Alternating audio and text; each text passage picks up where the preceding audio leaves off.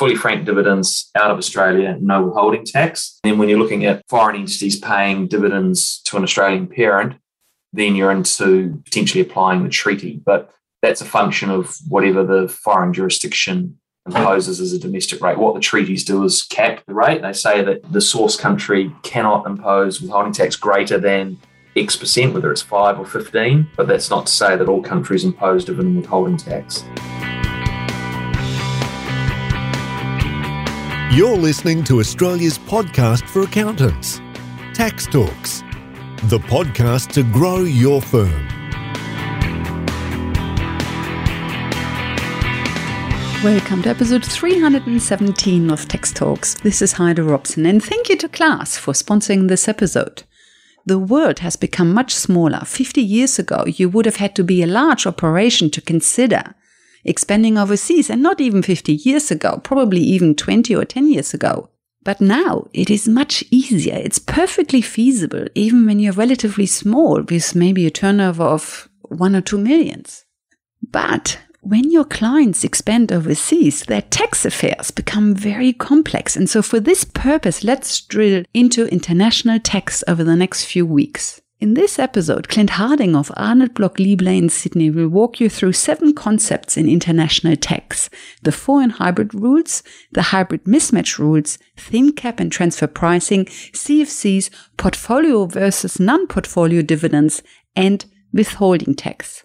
So, let's start with foreign hybrid rules and hybrid mismatch rules you will be forgiven if you think that they are the same. They both have the word hybrid in them. They both sound very similar. They're both tongue twisters.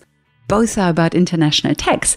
At least I thought they were one and the same. So I asked Clint whether they are.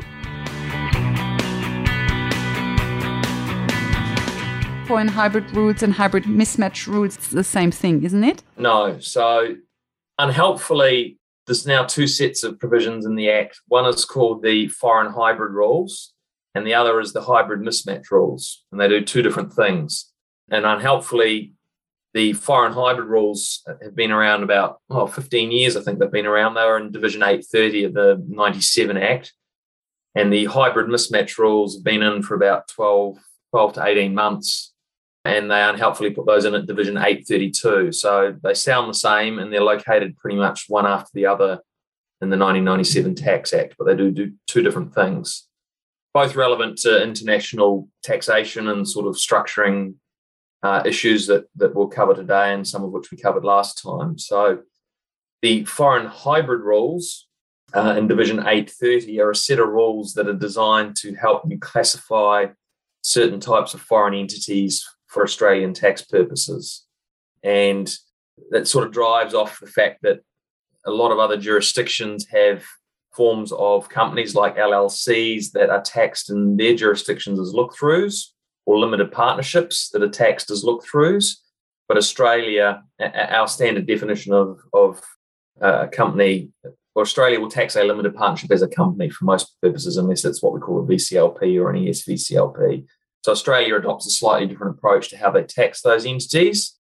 And so what the foreign hybrid rules were brought in to do was to allow for Australian tax purposes, to Australian taxpayers to treat certain of these entities that would otherwise be taxed as companies as a look through partnership.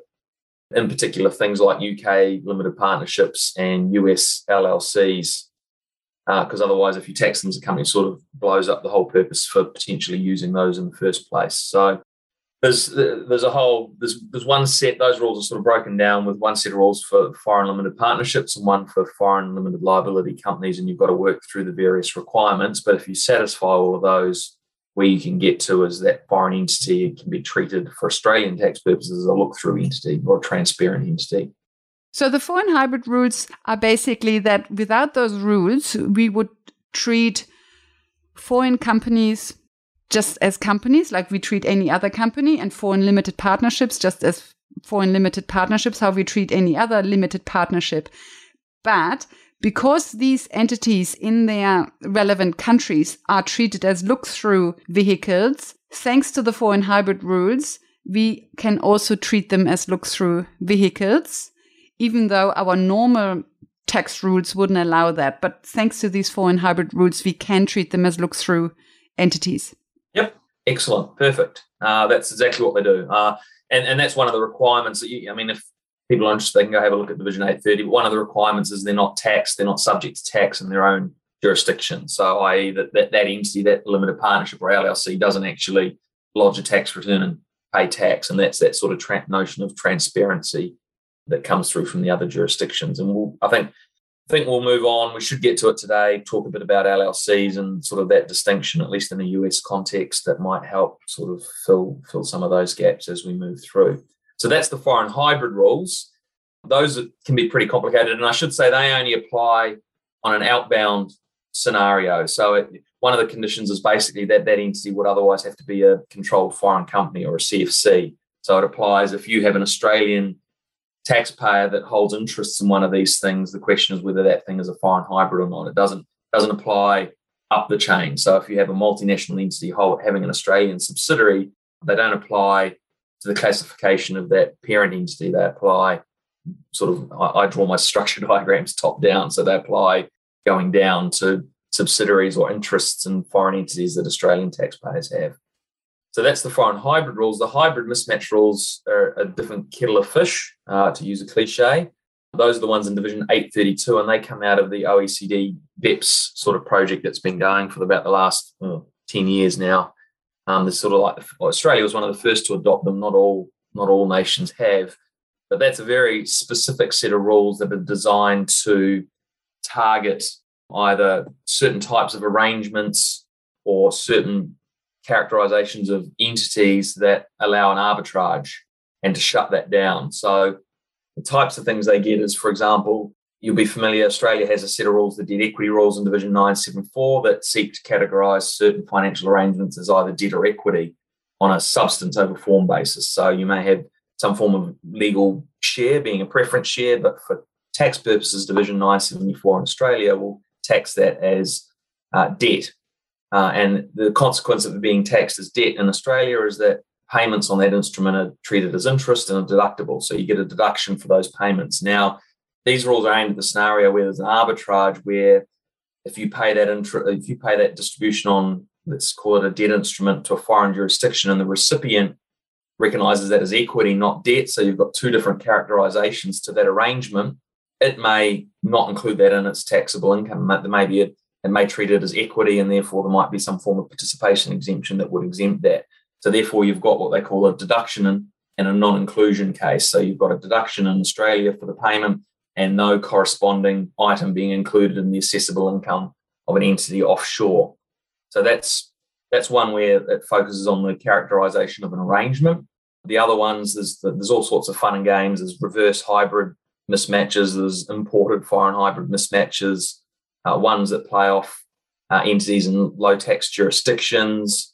So, very complicated. The ATO is still finalising their guidance on some of these rules. They've only been in uh, for 12 months. They're, uh, I think the sort of wider criticism is they are incredibly complicated, and I suspect it's going to take people quite some time to get used to when to look for those rules. But the, the I guess the concerning part is there's no de minimis, so they can apply equally to to a small, medium enterprise that has obviously international transactions because there's got to be another jurisdiction involved. So purely domestic Australian circumstances, probably about the only time you don't have to think about them. As soon as you're borrowing money or there's investments from foreign entities, you probably need to think about these hybrid mismatch rules. Uh, and the latest ATO guidance is on imported mismatches. The draft guidance of that ran to about 32 pages just in documenting a compliance approach for that. Um, that's just one of the circumstances that may apply. And I think they've gone for their sort of traffic light, practical compliance, and I think there's seven different colours to the traffic light. So that gets awfully complicated. Uh, and I think it's unhelpful. There was no sort of de minimis in those rules so that the vast majority of Australian taxpayers could not lose sleep thinking about them, or presumably their advisors lose sleep over not thinking about them. But anyway, so two different things. You've got the foreign hybrid rules that sort of deal with foreign LLCs and LPs and how they're characterized, and then these hybrid mismatch rules that are sort of designed to capture things that fall between the cracks and where people play games on arbitraging different tax treatments in different jurisdictions. So if you try to play funny games, try to find loopholes between different double tax agreements or different tax regimes, the hybrid mismatch rules might stop you from doing yeah, that. Yeah, I mean, your starting assumption should be that they, they, they will apply, and maybe there's a reason why they don't, but that's precisely what they're designed to stop. And the OECD badge that sort of behavior as, as a harmful tax practice, and these rules are aimed at trying to shut that down. And uh, it just depends on the jurisdictions involved, whether we've got the rules, have the other jurisdiction got the rules, who turns off the deduction, uh, who should include an amount if it isn't included in any one. So there's all of those sorts of issues that come out and need to be worked through. I will soon speak with Alex Rasmussen of Arnold Bloch Leibler in Sydney about withholding tax on royalty fees and the lot. But in the meantime, let me just quickly share with you a brief comment Alex made about the hybrid mismatch rules. The hybrid mismatch rules and the nightmares we can have about that sometimes. So can drag you into pretty deep water pretty quickly. And, and as Clint noted, the fact that it's taken the ATO 12 to 18 months to issue their own guidance on on these rules, despite you know the, the heavy hand they would have had in um, the consultation process and, and, actually having those rules legislated, um, I think really gives you a good indication of how tricky they can be. Next question taxation of financial arrangements, TOFA. When does TOFA kick in? And does it usually just affect large businesses and banks, or is it also something that a small to medium business expanding overseas would have to look out for? Well, TOFA's got really nothing to do with whether or not it's international or overseas. It can apply in purely a domestic context. Um, that's those are the this is the set of rules that were introduced. Goodness me, what am I talking? Probably 11 years ago now, or 12 years ago, in Division 230 of the 97 Act, so the ta- taxation of financial arrangement rules. I mean, the starting point is, as you they're largely geared towards the big end of town and, and, and entities that are in the business of money lending. The genesis of the rules was that the existing rules that dealt with financial instruments and taxing the, the income and deductions and gains and losses on those was a bit haphazard. And so it was largely driven by business, I think, and in particular the banks. They wanted some sort of regime for taxing financial arrangements that was easier to comply with and sort of more closely mirrored what their accounts were spitting out and how things were recognized for accounting purposes. So the genesis of the regime is trying to align the, the tax outcomes with the accounting outcomes. But generally speaking, I'm just trying to see what the threshold is.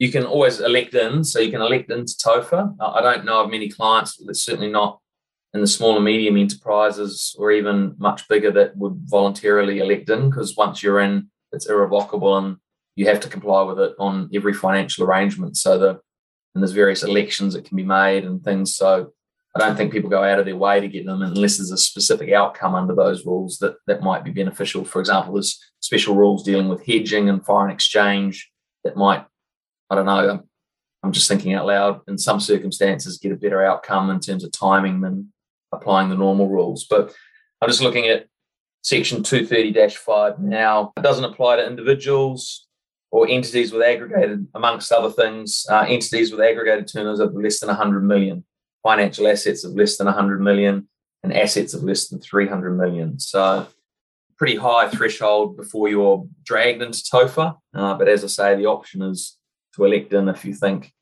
um, presumably go and get in some advice that it might be beneficial to do that. Other than that, we've got the sort of existing regimes that deal with financial instruments such as the qualifying securities regime in Division 16E of the 36 Act. That sort of provides a de facto accruals treatment for things like deferred interest and um, deeply discounted bonds and other financial arrangements like that, that you may only pay the interest at the end, but they provide a basis for spreading that over the term of the actual instrument itself. And then you've got sort of traditional, what we call traditional securities, which are dealt with in 26B and 26B, 26BB, and 70B. I always get those wrong, but they deal with traditional securities and the timing of gains and losses on those. So that's generally where you end up if you're not in TOFA. Uh, now I think, look, there's, there's conferences on TOFA. So if someone's really interested, they can find some good stuff on it. But that's broadly what it what it does. And the good thing is for TOFA, the lowest threshold is $100 million. So that will kick quite a few businesses out. Yep, correct. Good. Thin capitalization is basically just when you And the issue is transfer of profits, correct? Yeah, so so the thin cap rules will potentially apply where you are when, when you are paying interest and seeking to claim deductions for that interest. So that means when you have borrowed money, you have to pay interest uh, offshore. So effectively, where it applies is for entities, Australian taxpayers who are either foreign controlled or control a foreign entity. They need to think about thin cap and what those rules do is, as you say, they're designed to stop foreign jurisdictions stripping out all of the profit out of Australia by way of excessive interest deductions. Uh, and so, where these rules apply is where you breach one of the various thresholds that look at sort of how much debt you have versus how much equity in a company, amongst other things. Then, to the extent you exceed those thresholds, they will turn off deductibility for that interest. So, there are some taxpayers who know, who monitor it and go over, and then they just accept for the moment that they won't get a deduction for all of the interest. But for the most part, people, those that are impacted, will spend a lot of time and effort and in tracking sort of where they are with that. There is a helpfully a de minimis for the thin cap thresholds. I think it's $2 million in interest deductions a year before you have to worry about that. So if you think about what sort of loan facility that is, that you pay 2 million in interest a year, I don't know, even at 5%, my maths isn't that good, but you're looking at sort of maybe a 20 or 40 million dollar facility before you necessarily have to think about those and sort of the basic threshold that everyone tries to stay under there's there's worldwide gearing thresholds there's arm's length debt amounts you can try but the basic one that most people refer to is what they call the safe harbor and that is that if you maintain a safe harbor of no more than 1.5 to 1 of debt to equity so for every $3 of debt you need to have $2 of equity then they won't apply under $2 million of interest, you don't have to worry about thin cap at all? No. Oh, that's very good. So, if you want to transfer profit outside of Australia, you have three ways. The first one is to just do a dividend. The second one is to pay management fees. And the third one is to pay interest on the loan. And so, as long as you are under 2 million of interest, you don't have to worry about thin cap. You can just go ahead and basically claim a tax deduction for those interest payments and pay them. Yeah, although you do need to be aware of obviously transfer pricing. There is no de minimis, so you can't just put an artificially high interest rate on your related party loan to suck out profit from Australia. Okay. The, the, the transfer pricing provisions will kick in. That was a whole Chevron case. So the transfer pricing provisions do cover management fees and they also cover interest payments. Yep, any any transactions, any related party transactions generally.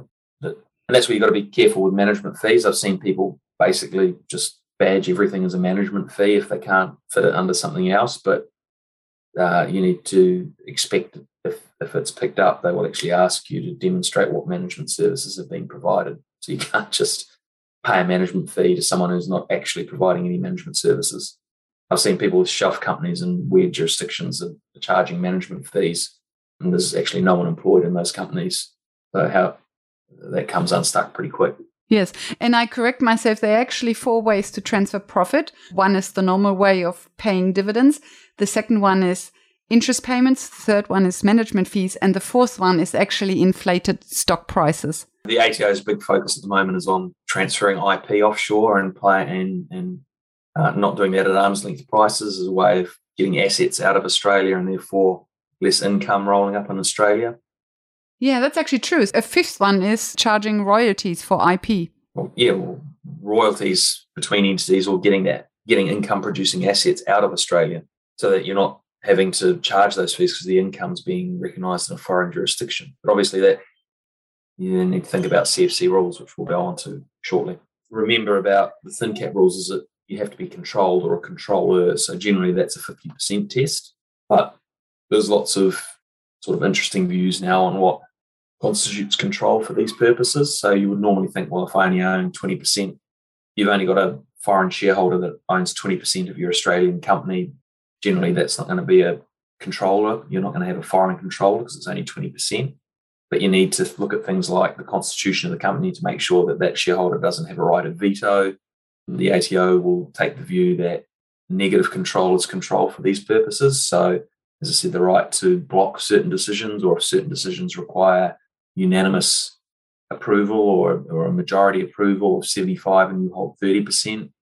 Uh, there'll be a world with, depending on what those decisions are about, that could be control. So control is itself a, a difficult topic in the context of thin cap. So thin cap only applies if you have 50% of control or more, however you define control. That's already a tricky question in itself. And if the interest is over 2 million, but apart from that, you have the transfer pricing provisions who apply to everything you might set up to try to transfer profits. Correct. When do the CFC rules kick in and what do the CFC rules change? Before you even get to the CFC rules, the threshold question I spend a lot of time on with clients when they're setting up offshore entities or subsidiaries and or expanding into foreign jurisdictions is actually residence. So you'll remember that Australia at the moment, till we get a law change, you're in, you're treated as an Australian tax resident company if you, well, firstly, if you're incorporated here, we'll assume that's not the case. But secondly, if your voting control is in Australia and you carry on business here, or if your central management and control is in Australia and you carry on business here. And coming out of that Bywater decision or Hua Wang Bank, the ATO took the view that to the court they claim the court took the view, and now the ATO has that when you talk about central management and control and carrying on a business, those two are sort of conflated. So the ATO took the view that that decision meant that a company was should be regarded as carrying on a business wherever its central management and control was. So that may mean that if you have Australian directors of a foreign company, that you don't need to worry about the CFC rules because you're actually an Australian tax resident. And then you're into sort of treaty application of double tax treaties and tie break tests, uh, or if there's no treaty, potentially lodging returns in two jurisdictions uh, and claiming credits and that sort of thing. So, notwithstanding you have a foreign entity set up, you need to firstly think about where that entity is tax resident. Then, if it's not resident, then you and it's a company, then you think about the CFC rules. Effectively, what the CFC rules do in Part 10 of the 36 Act is uh, tax. They're not anti-avoidance rules, they're anti-deferral rules. So those these are rules designed to stop you parking all your money offshore uh, and just deferring tax by leaving it over there until such time as you repatriate those profits or income back to Australia. Uh, and what it focuses on is uh, passive income. So that's things like interest, dividends, royalties, rental income, uh, those sorts of things are, are, passive income, and that's what those rules will seek if they apply to attribute back to the Australian taxpayer on an attribution basis. And an attribution basis means doesn't follow the cash. So you can you can have a BVI company that has money in it that's earning interest income, and you will, notwithstanding that that company never distributes anything back to you in Australia, if you own 100% of that company, uh, that will be a CFC, and you'll have to include that interest income in your Australian return, notwithstanding you haven't got the cash. And then there's all sorts of interactions with the rest of the act to make sure that when that cash does come back, that you you don't get taxed on that, so there's no double tax. But ostensibly, it's about passive income, and and it distinguishes between jurisdictions as well. So there's sort of good or listed jurisdictions and bad jurisdictions. So I think there's seven listed jurisdictions, countries like the UK and US that have comparable tax regimes. And generally, there's a much narrower type of income. They sort of accept that, that that sort of income will be taxed in those jurisdictions on an equivalent rate. So, less likely to have income attributed to you. And then there's all the rest of the world uh, where you have to pay a lot more attention to detail. But so that's what they do. Uh, as I say, it's an attribution mechanism. When do they apply? They apply, a company will be a controlled foreign company or a CFC if it if five or less, five or fewer Australian residents together hold 50%. One Australian resident by themselves holds 40%, or this is an associate inclusive test, and or five or less Australian residents otherwise control it. So again, there's this de facto control concept. So um, the first two tests sort of go off voting control and rights to dividends and uh, capital. The, the other one is what we call a de facto control test. Uh, and so if you pass all of those, the entity is a CFC. Then the question is whether there's an attributable taxpayer in Australia for that CFC. And to be an attributable taxpayer, you have to have 10% or more interest in that company. So we could have, I, I, you, me, and Alex could all be shareholders. I could have 50%, you could have four, 42%, and Alex could have 8% in a foreign company. That company would be controlled because the three of us own 100%. So it's a CFC, but only you and I would be attributable taxpayers because Alex only has 8%. That's not enough for him to be an attributable taxpayer. In that example, wouldn't the company be an Australian resident anyway? Yeah, okay. Well, not necessarily. Let's say none of us are directors, none of us have any control over the management of that company. Okay. So we would have voting control in Australia. And let's just say that that company manufactures widgets or doesn't actually carry on any business in Australia, then it wouldn't be a resident here. It is possible to have a non resident companies still. And don't forget, the government's announced legislative response to that case where they're going to try and get closer. Used to be the case that you had to demonstrate central management control and carrying on a business as two separate things in Australia. So that meant that your widget manufacturing company that has a production plant in Indonesia manufacturing widgets and that's all it does, notwithstanding you might have Australian directors, that's not enough to bring that company into Australia for tax purposes. Whereas under the conflated test, if you've got directors in Australia making decisions for that company, arguably it gets swept up. Two things. The first one is you mentioned a BVI company before. That is a British Virgin Island company, yeah. correct? Yeah. And of course, the British Virgin Islands are a tax haven and hence are a popular vehicle to gather passive assets and then derive passive income. Oh, popular in the sense that other jurisdictions, I get a lot of clients come to me that say they've been told to set up a BVI. I mean, that just doesn't work for Australian tax purposes. So I've never, 16 years of practice, gone out of my way to set up a or even been involved in setting up a BVI company. Because if you actually know how all these rules operate and apply them properly, that doesn't actually achieve much. Maybe non tax reasons to do it. As I say, other jurisdictions have different rules, and there might be other reasons why you want to put assets there. But from an Australian tax perspective, it doesn't do much. Yes, fair point. The British Virgin Islands would be a popular tax haven if we didn't have the CFC rules. But the CFC rules are exactly the reason why they're not as popular as it might sound. Correct.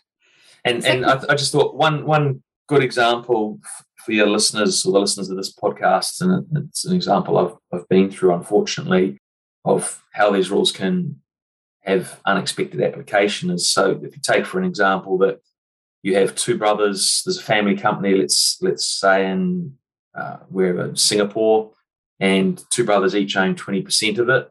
Uh, that's been passed to them through their inheritance. You've got one of those brothers is in, in in Australia and the other one isn't, then because that control test is associate inclusive, even though you've only got one Australian resident brother holding 20%, you must add his brothers because associate includes sort of immediate family members. So you would add his brothers holding to his, which would give you 40%, and that's enough to make it a CFC. Uh, and then because you hold 20%, that's an attribution interest that's greater than 10. So, notwithstanding, you may not control the company and you may not have access to any of the information to allow you to do the CFC calcs because of that associate inclusive test, you get swept up into the CFC rules. Next question. Before you even worry about the CFC rules, you worry about the residence of the company. But if the company is not resident in Australia, then you do look at the CFC rules. But the CFC rules don't apply to certain countries. So if the company is, and I understand the UK and the US and some other countries, which are kind of labeled good countries, they're on the good list, then you don't have to worry about the CFC rules. Is that correct? There's no specific country that's outside of the CFC rules. It's just that those countries have an even narrower definition of the type of, remember I talked about passive income? They have an even narrower definition of what we call EDCI or eligible designated concession income. It's in the regs to the 1936 Act there's certain there's an even narrower category of income that would be brought into into the regime and taxed in Australia. So, for example, New Zealand is a listed country. One of the things that, even though that's a good country, it's a listed country. One of the things that still gets brought in is capital gains because New Zealand doesn't have a capital gains tax. So Australia doesn't want to just exempt New Zealand holus bolus because New Zealand has a big gap in their tax regime from our perspective in that they don't impose a capital gains tax. So it's it, you need to it's a certain subcategory of income. Oh, I see. So no matter which country, you can't just say, "Oh, the CFC rules don't apply because it's a company in a listed country." Yeah, correct, correct. You covered New Zealand, for example, that New Zealand doesn't cover CGT. What about the US? How heavy do the CFC rules apply to Australian head companies in the US? Well, it would be an Australian head company with a subsidiary in the US would be the, the circumstance which you would look to it. But I mean, much narrower. I mean, I, I think there's some forms of like, it basically looks for types of income in the US at the time these rules were drafted 30 years ago that basically weren't subject to tax and tries to bring those in to make sure that there's no income that's not being taxed, right? Uh, so in the US, it's very narrow, very narrow indeed. Uh, same with the UK. So, and so narrow means the CFC rules apply very easily. Narrow means the the likelihood of you having these specific types of income that you would other you would have to attribute under the CFC rules is low. So okay. less likely to apply, I guess, in, in, in a very broad sense of how you apply the rules. Okay, good. So narrow is good because it means less. Yeah. So, so your, your inquiry would be as an advisor or a taxpayer. I have a US subsidiary. Before I even worry about control, if it's not immediately clear whether or not you control it, before you even go through any of that, I, I would you would say, okay, what type of income is this company earning, deriving, mm-hmm. and is it if it's active income from manufacturing widgets, that's all fine. That's active. So the CFC rules isn't ever going to uh, ping that. Uh, if it's passive income, then you would look to these rules, have a look at the categories of EDCI income in the regs and see if it falls within any of those. And if it doesn't, then that's the end of the inquiry. Even if it is controlled, even if you do have an attribution interest, that entity doesn't have any of the types of income that would be attributed. Good. So the first thing you look at is residence, and then the second thing is actually income. What type of income does it have? And if it's yeah. an active business income, then you don't need to worry about the CFC rules either. Yeah, yeah. and there's thresholds if it's got. I think the, the, the, the one of the tests is the active income test. So it's a ninety percent test. So if at least ninety percent of your income in a year is active, then you can have some passive income. So you might have a manufacturing operation, but it may have a large cash balance deriving interest income so as long as that interest income isn't enough to take you over that that threshold, you're okay. But obviously that's a bit of a trap because you've got to do it on a year to year basis. And if you don't extract that money out of the bank or spend it, then that interest will gradually over time enlarge and you might get hit in a year where maybe your trading profits aren't as good as what they used to be and your and your interest income goes above that threshold. Uh, and that's the other point to note is that these you assess these rules on the 30th of June every tax year. And so there, there is a practice out there called bed and breakfasting. So people will actually dispose of their interests in their foreign subsidiaries on the 30th of June and reacquire it on the 1st of July, just to avoid having to apply the CFC rules. There you go. Is that legal? Yeah. Obviously, you bring to account again if those shares have gone up in value and you need to have valuations. But obviously, if some people really can't be bothered applying the CFC rules, um, you can always dispose of your shares so you don't actually hold them on 30 June and reacquire them I don't think. Yeah, I don't. I don't think the tax office likes it. But at the end of the day, you're, you're bringing in bringing forward a, a realised gain. So um, maybe. So part four A doesn't stop that. Uh, not that I've seen. I'm not aware of. Uh, it's it's not a big practice, but I am aware of. I don't. Yeah. So the CFC rules can even apply to active business entities overseas, but less likely. They're most relevant when you're looking at holding wealth overseas, when you are holding, yeah. when you're looking yeah. at holding passive assets overseas. A business expanding overseas is less likely to have to worry about the CFC rules, but of course it can catch you out that for some reason suddenly your interest income is over 10% of your total income. Yeah, broadly speaking, that's right. Okay, next topic portfolio versus non-portfolio. Portfolio dividends means you hold less than 10%. So for example, when you invest in Apple or Google, you hold portfolio dividends. And non-portfolio dividends is when you hold equal or more than 10%.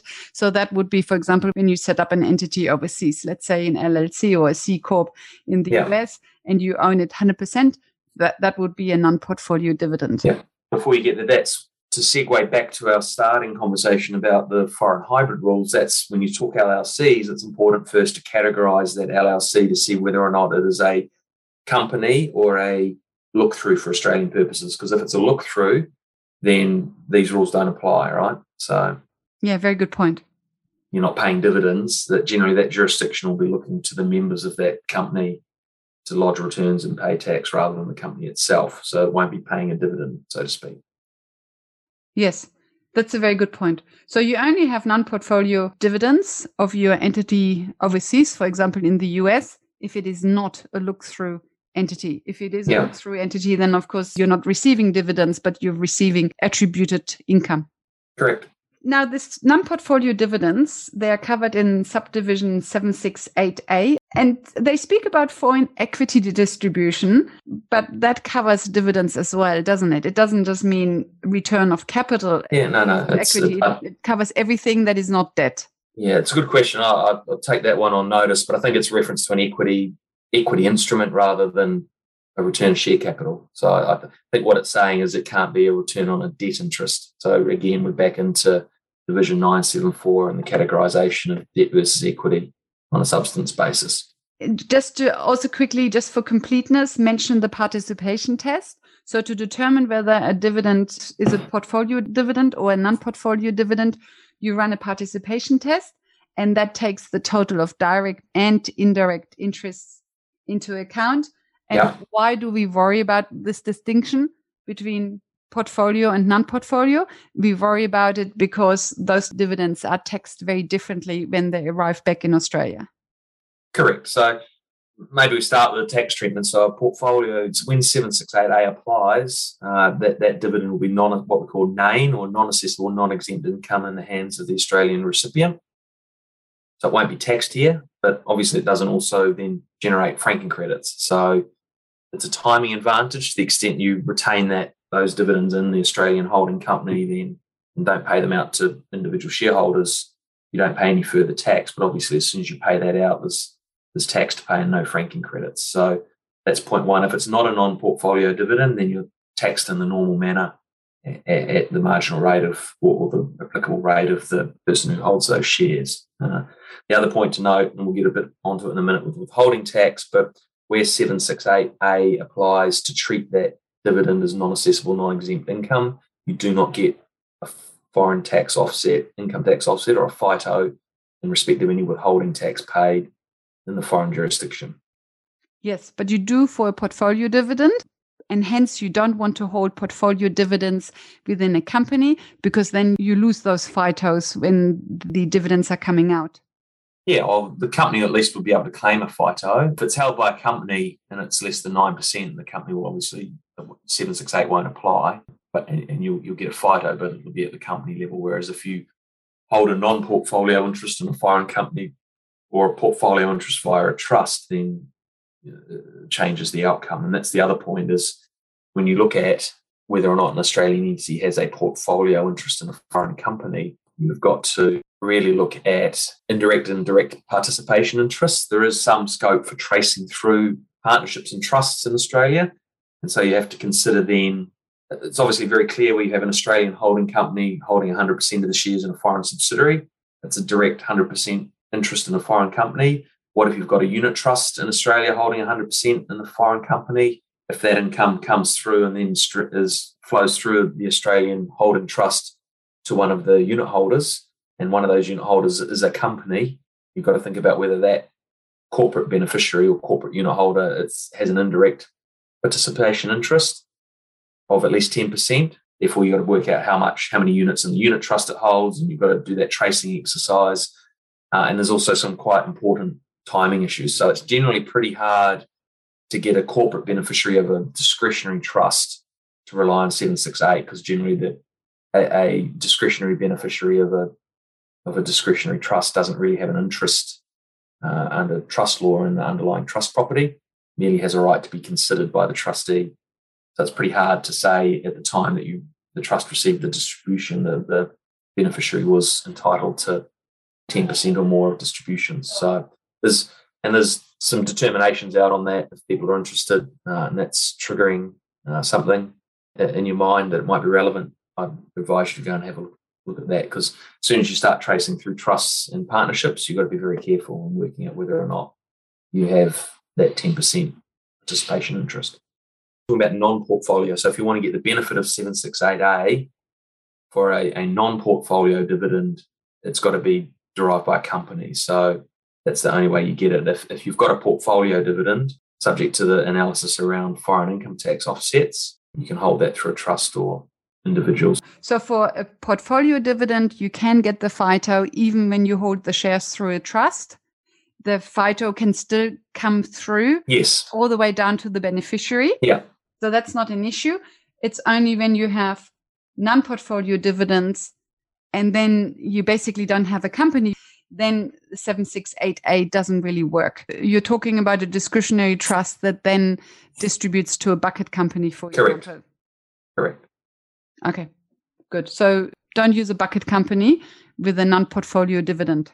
Well, I think you need to take advice and with regards to the trust deed and the specific circumstances and timing of the distribution. I'm not saying it can't be done. I'm just saying the rules aren't designed to really allow that. So there's there's all sorts of timing issues.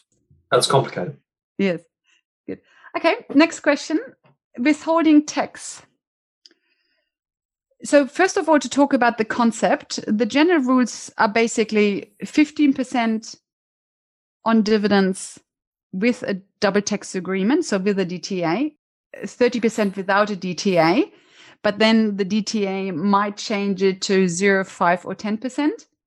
And as an example, for example, thanks to the DTA with the UK and Hong Kong, the uh, withholding tax on dividends is 0%. But usually the general rule is 15% with a DTA and 30% without a DTA.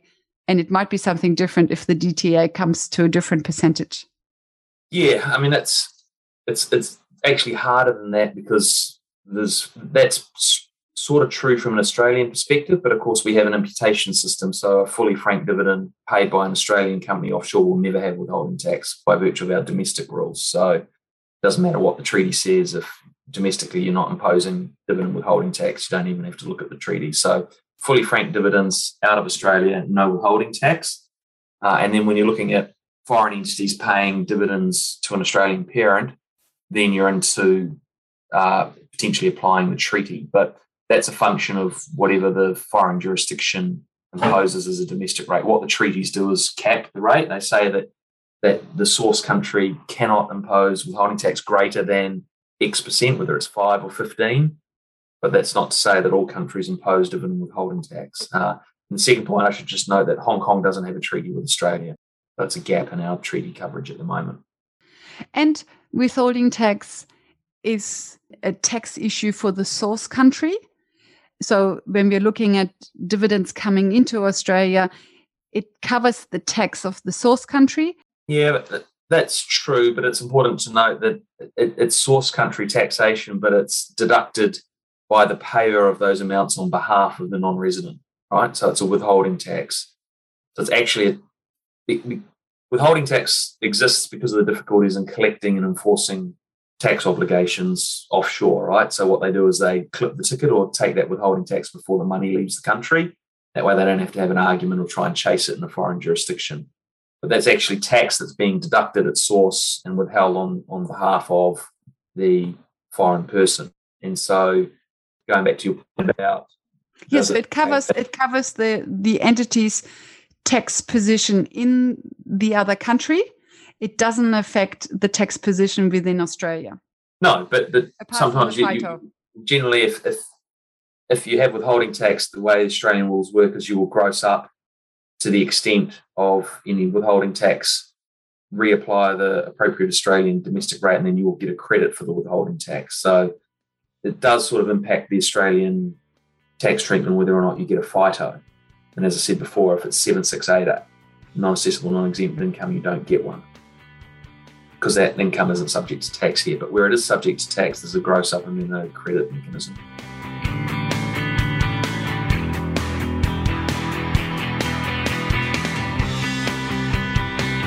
Welcome back. So the foreign hybrid rules are about foreign look-through entities. If the source country treats a company as a look-through, as a sole trader or a partnership, then we do the same thanks to the foreign hybrid rules. The hybrid mismatch rules are just to stop funny games using mismatches between local tax laws and double tax agreements. The thin cap rules are to stop you from highly gearing Australian entities with debt and to then use interest payments exceeding 2 million a year to transfer profit to overseas entities, most likely in tax havens. But even if the thin cap rules don't kick in because you're under 2 million interest a year, you still have the transfer pricing rules to contend with. And of course, the transfer pricing rules also apply when you try to transfer profit through management fees, royalties in IP, or inflated stock prices, for example. The CFC rules are to stop you from parking passive income overseas, and they do it by attributing that passive income from controlled companies back to you. And TOFA has a minimum threshold of $100 million, so most of us won't have to worry about how to treat gains and losses from financial arrangements under TOFA. And TOFA is not about international tax as such anyway, but about financial arrangements, which might be international, but might also be domestic. Tomorrow, in a special US episode, let's look at US tax and talk with Alan Nunez of Anderson Tax in San Francisco about US corporations, so S and C Corps as well as LLCs. But I'm conscious that this is very US specific. So if your clients are not expanding into the US, but for example into Asia or Europe or South America, then skip tomorrow and we see each other next Monday for episode 318 to block or not to block.